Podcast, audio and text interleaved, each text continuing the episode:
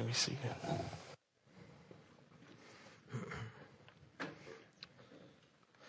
Well, if I say the word flannel graph, do you know what I'm talking about? A few of you do. Flannel graph. I'm sure, it brings back a lot of young memories when you're about this big. Well, I was uh, six years old when my Sunday school teacher, Mary Wallander, first introduced me to flannel graph. This is like the biggest flannel graph I've ever seen. I love it. Flannel graph. I've pretty much come to a, to a love hate relationship with flannel graph. I love what flannel graph can communicate. It's just you pick a storyboard and it opens up the Bible. It makes it come alive. We've got some fish out in the sea. Here's a big scary wave. We got the disciples. The disciples, they are out in the boat. What's going to happen? And uh, you just pick a background, you pick some scenery, throw in some props, the disciples. I love what flannel graph can communicate with kids. It just, it opens up the Bible on their level. It just, it shares with them so much of scripture. But there's also a flaw in the system, right? Uh, there, there's something that, that, that's messed up. There's something I don't like about flannel graph. I don't like the pictures of Jesus in the flannel graph. I, I don't really get it. I, I don't like the picture of Jesus wearing some kind of a bleached white bathrobe or something. Uh, he, has got a silky blue sash up here. I, I, don't like the picture of Jesus. He's got this neatly trimmed beard. For some reason, he, he looks white here. He, he, looks American. I, I don't really get it. I thought Jesus was a Jew. I, I think he should look a little bit Middle Eastern. But here's this, this picture of Jesus. I don't, I don't really get how many of us have etched into our minds when we think of our, our mental picture of Jesus, and this is what we see. Well, I want to change our picture of Jesus this morning. Jesus, he, I'm sorry to break this to you if you've grown up on this flannel graph, but, but Jesus, he was born into a poor family. Jesus was poor. He bathed in a river. He didn't have soft and shiny and silky smooth hair. Jesus took a bath in a river. His hair would have been tangled. It would have been matted. It would have been dirty. Jesus, he, he probably would have wore burlap or something like everybody else. He didn't have a white bleached white bathrobe. No, he, he would have had clothes that were grass stained, that were torn, that, that were dirty. He would have had patches holding together this robe. I, I don't like these pictures of Jesus. Jesus was a carpenter, right? His hands aren't soft and smooth. No, they would have been strong and calloused.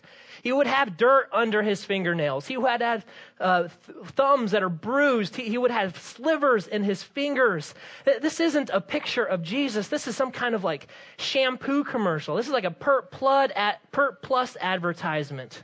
Uh, we need a new picture of Jesus. For me, my, my mental picture of Jesus radically changed because of a zookeeper named Smitty. Uh, growing up in college, I, I worked for the Alaska State Zoo for, for two summers living with my brother. And uh, one day I was, I was, making the final rounds. I was closing down the zoo, kicking people out.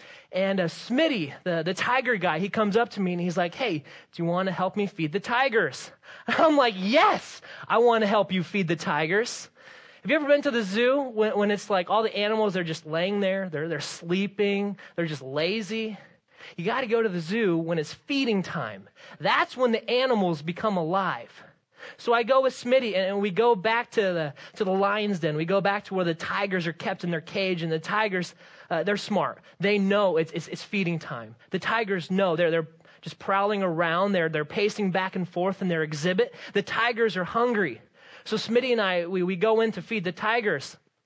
Tigers, uh, we have a five gallon bucket of bloody red meat for each tiger. Each tiger, we've got steaks, we've got ground beef, we've got hamburger, we've got salmon, we've got five gallons of bloody red meat for each tiger. So Smitty, he takes his bucket of red meat and dumps it into the middle of the floor.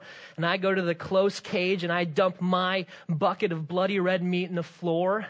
In the zoo, they had two tigers, Steve and Al. That's tigers' names. The, these tigers were twin brothers, 400 pound Siberian tigers.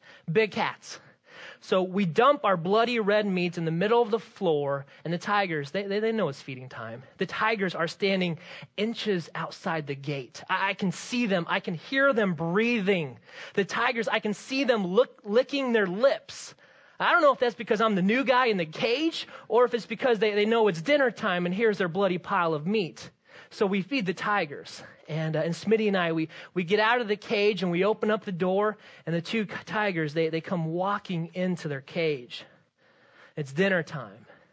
Steve, he, he goes right over, he starts chowing down on his porterhouse steak. But Al, Al comes over to me. Al comes and stands right next to the gate, is staring at me. He can look me eye to eye. He is staring me down. He is smelling me. So I didn't really know Smitty, uh, other than he was the tiger guy. He was pretty much a hippie. He had a long gray ponytail. I didn't really know him. I didn't really know if I could trust him. I didn't know the guy. Smitty says, Hey, you want to feel something cool? I think so. he, he says, Put your hand up against the cage. Let the tiger lick you. He's like, the, the tongue feels like sandpaper. The, the tiger can't get its mouth through the cage. There's bars you can see. Let the tiger lick you. And I'm like, I don't know. I, I want to do it. I totally want to do it, but I've kind of grown attached to my arm. I don't know about this. So I do it. I man up. I brave up. I put my hand up there. The tiger's tongue feels like sandpaper. And I'll never forget this. Smitty says, Hey, do you want to know what it feels like to be attacked by a tiger? I didn't really know what to think. I didn't know the guy. I didn't trust the guy. Smitty said, if you take your eyes off the tiger, if you turn so the tiger cannot see your face, cannot, cannot see your eyes, the tiger will forget that he's in the cage, that raw animal instincts will take over, and the tiger will pounce. Do you want to know what it feels like to be attacked by a tiger? So, so very cautiously, right? Very carefully, nervously, um, I'm backing up. I don't know about this, but when else am I going to be able to do this? Standing with my cage, with my, with my back against the cage, immediately the tiger pounces, slams against the cage. He goes running. I go running. Amazing, amazing experience. Do you want to know what it feels like to be attacked by a tiger?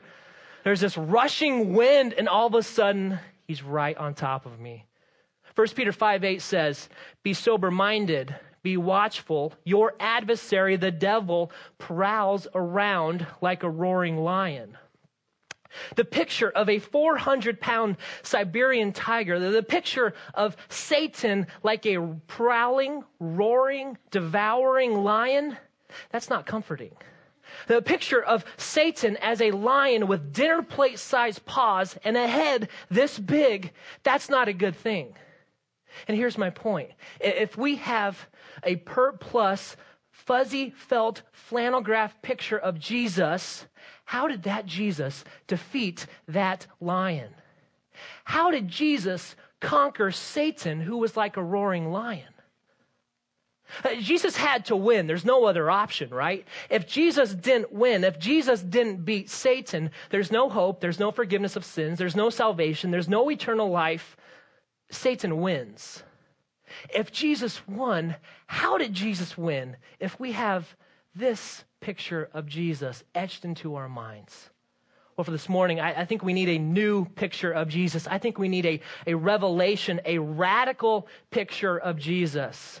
Grab your Bible, open up to Revelation chapter 5. This morning, we're going to look at four pictures of Jesus. No more warm and fuzzy felt flannel graph pictures. No more soft and shiny, smooth, silky hair pert plus pictures of Jesus. We are going to look at four revelation, radical pictures of Jesus. Because if Jesus conquered that, if Jesus conquered the roaring lion, What's Jesus like? Picture number one, Revelation chapter 5, verse 1. Jesus, the conquering lion. Verse 1 says, And then I saw in the right hand of him who was seated on the throne a scroll. First, it says, uh, I saw in the right hand. However, the, the Greek word for the word in is en This word here is, is epi, which means on or upon. So I think a better translation, a better picture is I saw on the right hand of God a scroll. Here, the picture God is sitting on his throne in heaven, holding out his right hand, and sitting on the open palm of God's hand is a scroll. A scroll that is written within and on the back. Here, here is a scroll that is, that's written on both sides. Now that's unusual. Uh, the way scrolls were made, scrolls were, were usually only written on the front side. Scrolls were made from pieces of, of papyrus plants, cut down and pounded together as a pulp. And so when they, they layered these three inch thin strips of plants, they layered them first vertically and then horizontally. And so if you're writing on the front, you are writing with the grain of the paper. But if you're writing on the back of the scroll, you're writing against the grain of the paper. The strips are going vertically. And so here, this scroll, it's written on the front and the back. This scroll is unusual. Now, normally, scrolls are only written on the front side. This scroll is written on both sides, front and back. This scroll has something to say. This, this scroll must be important. Nothing can be added to the scroll. It's written on both sides. This scroll has something to say. This scroll is exhaustive. It's comprehensive. This scroll must must be something of, of value. And I saw on the right hand of him who was seated on the throne a scroll written within and on the back, sealed with seven seals. There are seven wax seals protecting the, the secrecy, the, the, the privacy of this scroll. Now, we know, uh, scholars know other scrolls written at the same time period, scrolls that were written on the front and the back, scrolls that had seven wax seals. These were titles. These were deeds. These were legal documents granting the, the, the title, the, the power, the authority, the control of something to whoever opened it. And the only person who could open the scroll was the, the, the heir, the, the rightful owner, the one who's, who could open the seven wax seals. In verse 1, we, we know something about this scroll. It's, it's sitting on the open palm of God's hand. It's written on both sides. It's important. And it's some kind of legal title. It's some kind of a legal deed. It's, it's a document. Well, I have two titles. I, I have two titles in, in my possession. I, uh, I have a title to my house and a title to my car. Uh, these titles, they, they have my signature. They, they have my, uh, they have a stamp, a golden seal of, of approval. They, they are marking my ownership. My car title says I am the very proud owner of a 1997 Chevy Monte Carlo. You can't have my car. It's my car. The title is in my name. I know a, a 1997 two door with dents and dings, missing paint, 143,000 miles, dirty floor mats, and torn seats because my dog ate the upholstery. I know that's very appealing. You may want it. You can't have it. It's in my name. The, the title belongs to me. This is my car. I know it because I have the title. I have the deed to this car. Verse 1 shows us that, that God, sitting on the open palm of his hand, God has a title, and we're going to see here in a little bit. This title is a deed to the world. This title is a legal document with, with the rights, the, the, the authority, the power, the control over the entire world. This title, it's, it's kind of a big thing. Uh, this title, it's a little bit important. It's the deed to the world sitting on God's hand. God's not holding it. He's, he's not just crouching over it. No, he's, he's actually giving it up. Actually, here, God is holding this title, wanting to give it away. God is wanting to transfer this title to another owner.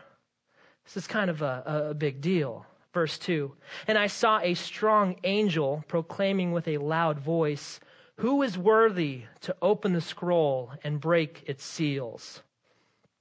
I just love this image of God sitting on his throne in heaven, trying to, to transfer, holding out, giving away, up for grabs the deed to the world.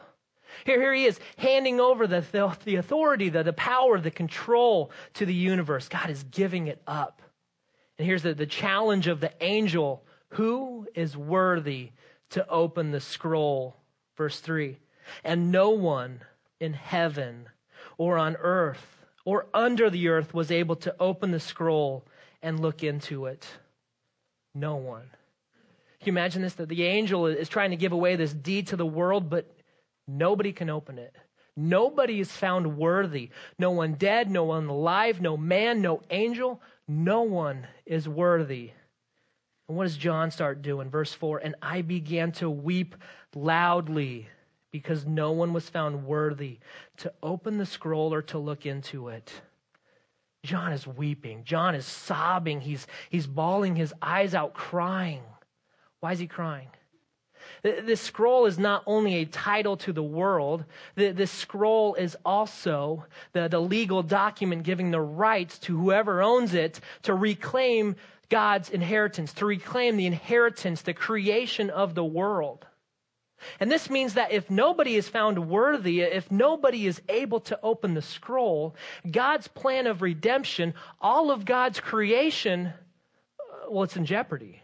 Uh, what's going to happen to it? If, if no one can open it, if no one can, can take the scroll and fulfill God's plan of salvation, if, if no one can finalize this, what's going to happen?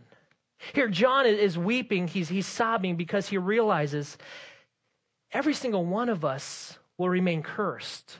Uh, the whole world will we remain stuck in our sins. Shame and guilt and suffering, pain, it's going to go on forever. If there is no one worthy, there is no eternal life. If, if no one is worthy to open a scroll, there is no hope for the future. Satan wins. Satan will, will continue to rule the earth as a prowling, roaring, devouring lion. Satan wins. We are all dead. John gets it. John is weeping. John is weeping loudly because he gets it. If no one is worthy, there's no hope, there's no salvation. It's interesting. Revelation 21, verse 4 says, There will be no tears, no sorrow, no crying, no, no pain in heaven, except for right here. This is the only time there has ever been or will ever be crying in heaven. John gets it. He is weeping loudly. This, this phrase, weeping loudly, it's, it's mourning, it's intense wailing, it's a funeral term. You cry like this when someone dies. John realizes if no one is worthy to open the scroll, we are all dead in our sins, remaining separated, sinful from God. There's no redemption. There's, there's no final plan of salvation, there's no victory. John is weeping. The sting of death continues. Sin remains, and Satan wins. And I began weeping loudly because no one was found worthy to open the scroll or to look into it. Verse 5 And one of the elders said to me, Weep no more. Behold, look, the lion of the tribe of Judah, the root of David, has conquered, so that he can open the scroll and its seven seals. Love this.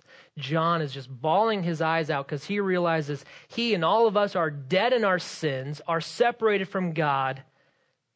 And then one of the elders, Elder Paul, Elder Larry comes up and grabs him and says, Look, the lion of the tribe of Judah, stop weeping. Jesus, the line of Judah, has conquered.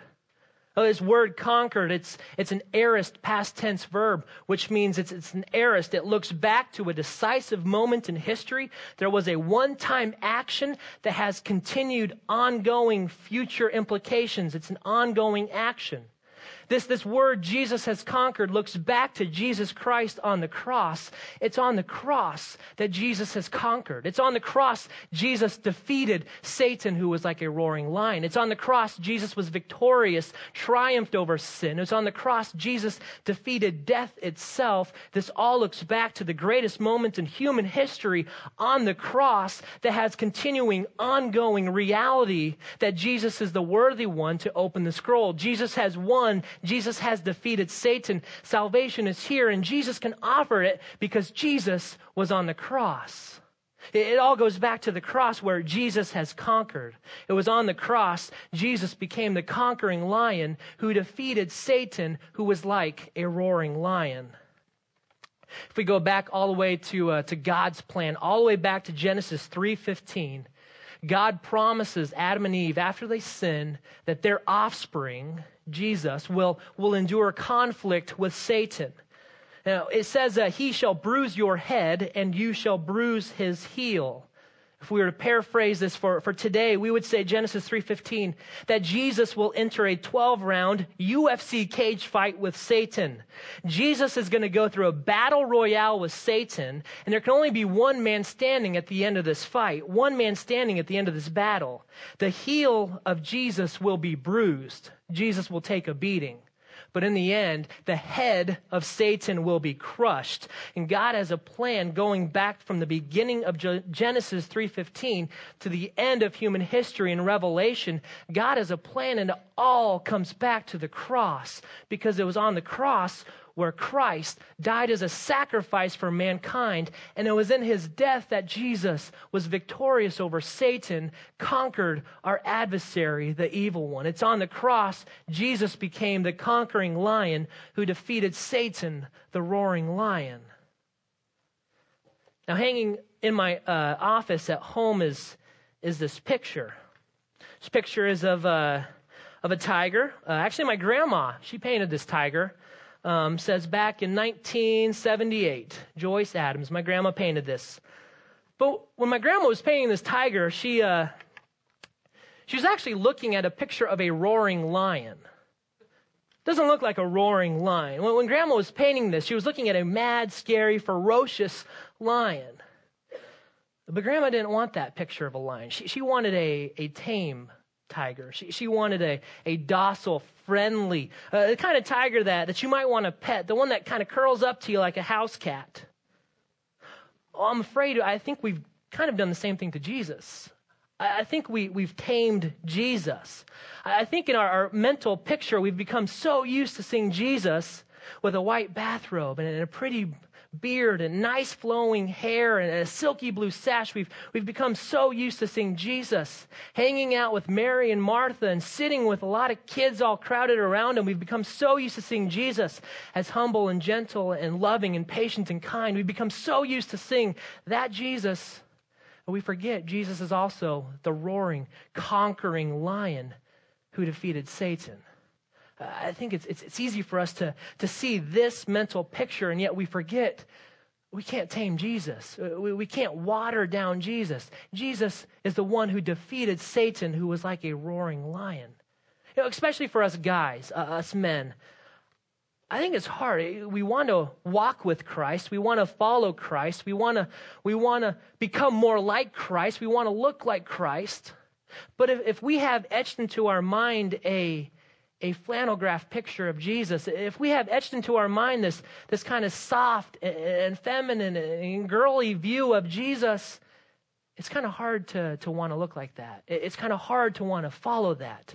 I think for us guys, we need to replace our picture of Jesus with, with Jesus, the, the undisputed, the, the undefeated, the ultimate fighting champion of the world, Jesus who defeated Satan. Guys, we need, we need to replace our, our mental picture of Jesus and see Jesus for, for who he really is the conquering lion. And picture number two, Jesus, the Passover lamb. Verse 6. And between the throne and the four living creatures and among the elders, I saw a lamb standing as though it had been slain reading verse 5, we expect to see like, like Aslan, the, the Chronicles of Narnia line, like pounce onto the scene. But instead, we, we see Jesus standing as a, a lamb that had been slain. Literally, a lamb with his esophagus cut, a lamb with its, its throat cut. I've never seen a picture, uh, a flannel graph picture of a slaughtered, sacrificed lamb. But here is, is, Jesus, the sacrifice, the slaughtered lamb, the, the little pet lamb. That's what this word is the, the little house lamb, the, the lamb that lived with the family for four days before the Passover. Have you ever been at breakfast and, and you're drinking your, your cup of orange juice? You're, you're kind of tired, you're not totally with it, and, uh, and you're drinking your orange juice, but as you're drinking your orange juice, you realize, wait, wait a minute, this isn't orange juice. This is milk. This is something else. And, and your mind like totally messes with you. Same thing for John. Here, John is, is crying his eyes out because he realizes he is dead in his sins. No one is worthy. And then the elder comes and tells him, Look, the lion of the tribe of Judah. John turns to see this, this massively big, conquering lion. And he sees this little pet lamb. He, sees this little lamb, a, a lamb that has been slain, a lamb that has been sacrificed, this lamb that has been slaughtered.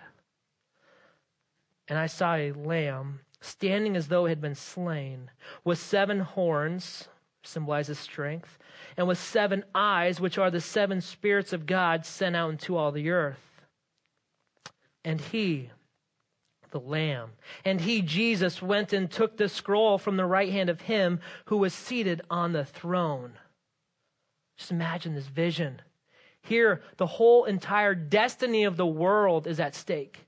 Heaven is waiting for a hero. No one is worthy. We are dead in our sins, separated from God. Satan is about to win. Satan is continuing to, to rule. Heaven is, is waiting. Heaven is on hold. What's going to happen with God's plan of salvation? And then here comes Jesus. Uh, the conquering lion. Here comes Jesus, the, the Passover lamb, the one who is worthy to take the scroll. Here comes Jesus, the Passover lamb. Verse 8 And when he had taken the scroll, the four living creatures and the 24 elders fell down before the lamb, each holding a harp and golden bowls full of incense, which are the prayers of the saints. And they sang a new song, saying, Worthy are you to take the scroll and open its seals. For you were slain, and by your blood you ransomed people for God from every tribe and language and people and nation. And you have made them a kingdom and priests to our God, and they shall reign on the earth. Jesus, the, the Passover the lamb, the, the one who ransomed his life as a sacrifice. But why a lamb? Why is, is Jesus pictured here as a lamb? Uh, I get the conquering lion thing. That kind of makes sense, but well, why would Jesus be pictured as a lamb? Only one time in the Old Testament is Jesus pictured as a lamb. Four times in the New Testament, Jesus is pictured as a lamb. But here in Revelation, Jesus is pictured as a lamb 28 times. See, the book of Revelation shows us that, that Jesus, he did not beat Satan because Jesus was a stronger, more powerful, a bigger lion. No, Jesus defeated Satan because Jesus willingly went to the cross as a sacrifice, was slaughtered like a lamb. Revelation shows us that, that Jesus gave up his life as a ransom for the world. Jesus is worthy to open the scroll because he gave up his life for the forgiveness of sins because he offered himself as a sacrifice on the cross. Jesus is worthy because Jesus went to the cross. Isaiah 53 is the only time the Old Testament pictures Jesus as a lamb. Isaiah 53, verse 2 says, For he grew up before him like a young plant, and like a root out of dry ground. He had no form or majesty that we should look at him, and no beauty that we should desire him.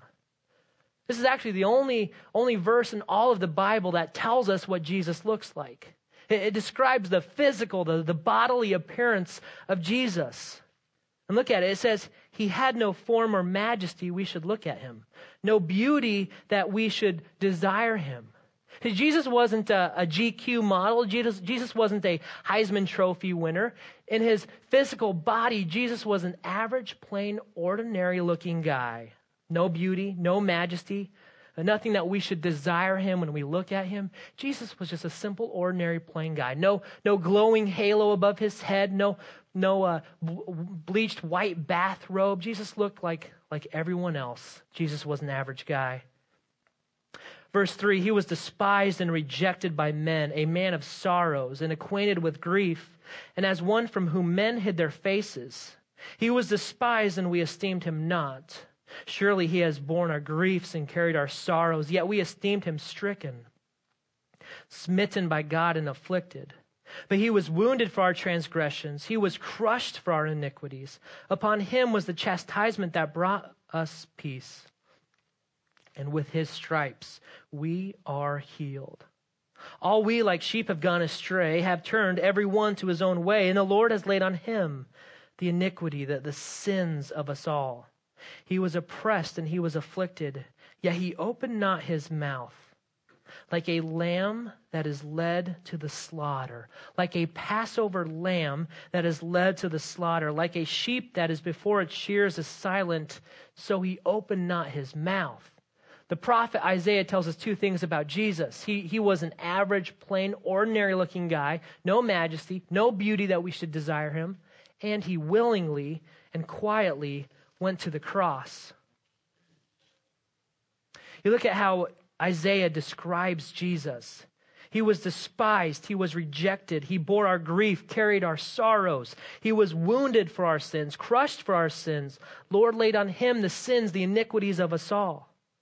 He was afflicted. He was oppressed, and yet he opened not his mouth. Jesus quietly, Jesus willingly went to the cross.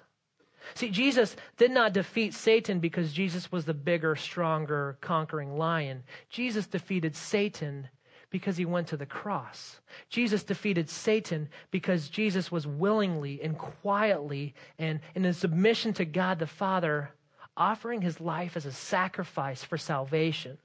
And Jesus died on the cross for our sins like a lamb that was slaughtered. Jesus offered himself as a sacrifice. And it was hanging on the cross that Jesus beat Satan, hanging on the cross where, where Jesus defeated the evil one. It was on the cross that Jesus won. And Jesus became the worthy one who was able to open the scroll. Picture number three Jesus is the worthy one. Verse 11 And then I looked and I heard around the throne and the living creatures and the elders the voice of many angels, numbering myriads of myriads and thousands of thousands. Well, in the Bible, one myriad is the largest known possible number.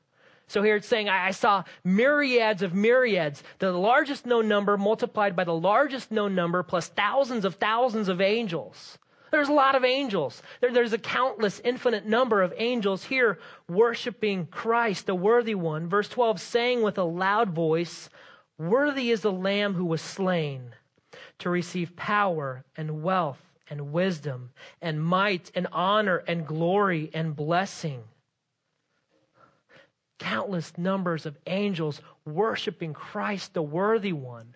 In his humanity, Jesus was an average, plain, ordinary looking guy. But in his divinity, being fully God, there is no one like him, no one who can compare to him, no one who can compete with him. Jesus is the one who has all the power, all the wealth, all the wisdom, all the might, all the honor, glory, and blessing, the, the title to the world, the legal document owning, the possessing all of the world, has control, power, and authority over all of the world millions and millions of angels worshiping him.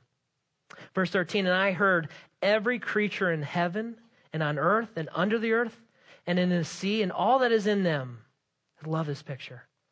All the creatures, great and small, all of the creatures, you and me, the ladybugs, the, the squirrels, the, the roly polies you roll on the ground, the alligators, the elephants, the, the tigers, the, the bears, the walrus, the zebra, the whales, all creatures great and small, worshiping, saying to him who sits on the throne and to the Lamb, to God the Father who sits on the throne, and to the Lamb, to Jesus, God the Son, be blessing and honor and glory and might forever and ever. And the four living creatures said, Amen. And the elders fell down and worshiped. So, what does this all mean for, for us here now today? I want us to walk away with, with two things. First, I want for all of us to have a new mental picture of, of Jesus. Jesus is, is so much more than, than just a, fuzzy felt uh, dude with a, with a beard and a silky blue sash. Jesus is the undefeated, the undisputed, the ultimate fighting, conquering lion who beat Satan. And Jesus is the Passover lamb, the, the one who willingly, quietly went to the cross. Uh, the one who, who gave his life as a ransom, a sacrifice for all mankind. And Jesus won because he went to the cross. And so Jesus is the worthy one, the one we all will worship. Every creature, great and small, will bow and worship Jesus, the worthy one, the King. Jesus, who holds in his hand a deed to the world. Jesus, uh, the one who in his humanity looked like an average, ordinary, plain, simple looking guy. But in his divinity, he was the, the one that no one can compete with, no one can compare to, the one, there is no one like him. Second thing I, I want for us to, to see today is this this picture, last picture, picture number four, Jesus, the infant baby. It, it was here in, in a cold, dark, wet, damp, drafty cave where Christ, the King, was born. It's here. I can't imagine anything more, more humble, more simple. There, not a room in the palace, not a room in the temple, not even a room in the inn here. Being born in the presence of, of farm animals is our, our Savior. Uh, the one who went to the greatest moments, the most amazing moments of human history wrapped up in these swaddling clothes is, is Christ, the one who's going to have the inheritance, the deed to the world, the one who, who owns, who possesses, everything belongs, has the authority over the entire world. Here he is wrapped up in these swaddling clothes, the little one, the infant one, who's going to go to the cross and defeat Satan, the, the one who's going to overcome sin and death, the one who will triumph, be victorious, the one the whole world will worship. Here he is, baby Jesus, the, the one who's going to open the scroll, the, the only one who was found worthy. Here he is. This is where he's coming from. Here's Jesus. Jesus has won, and Jesus is, is the worthy one.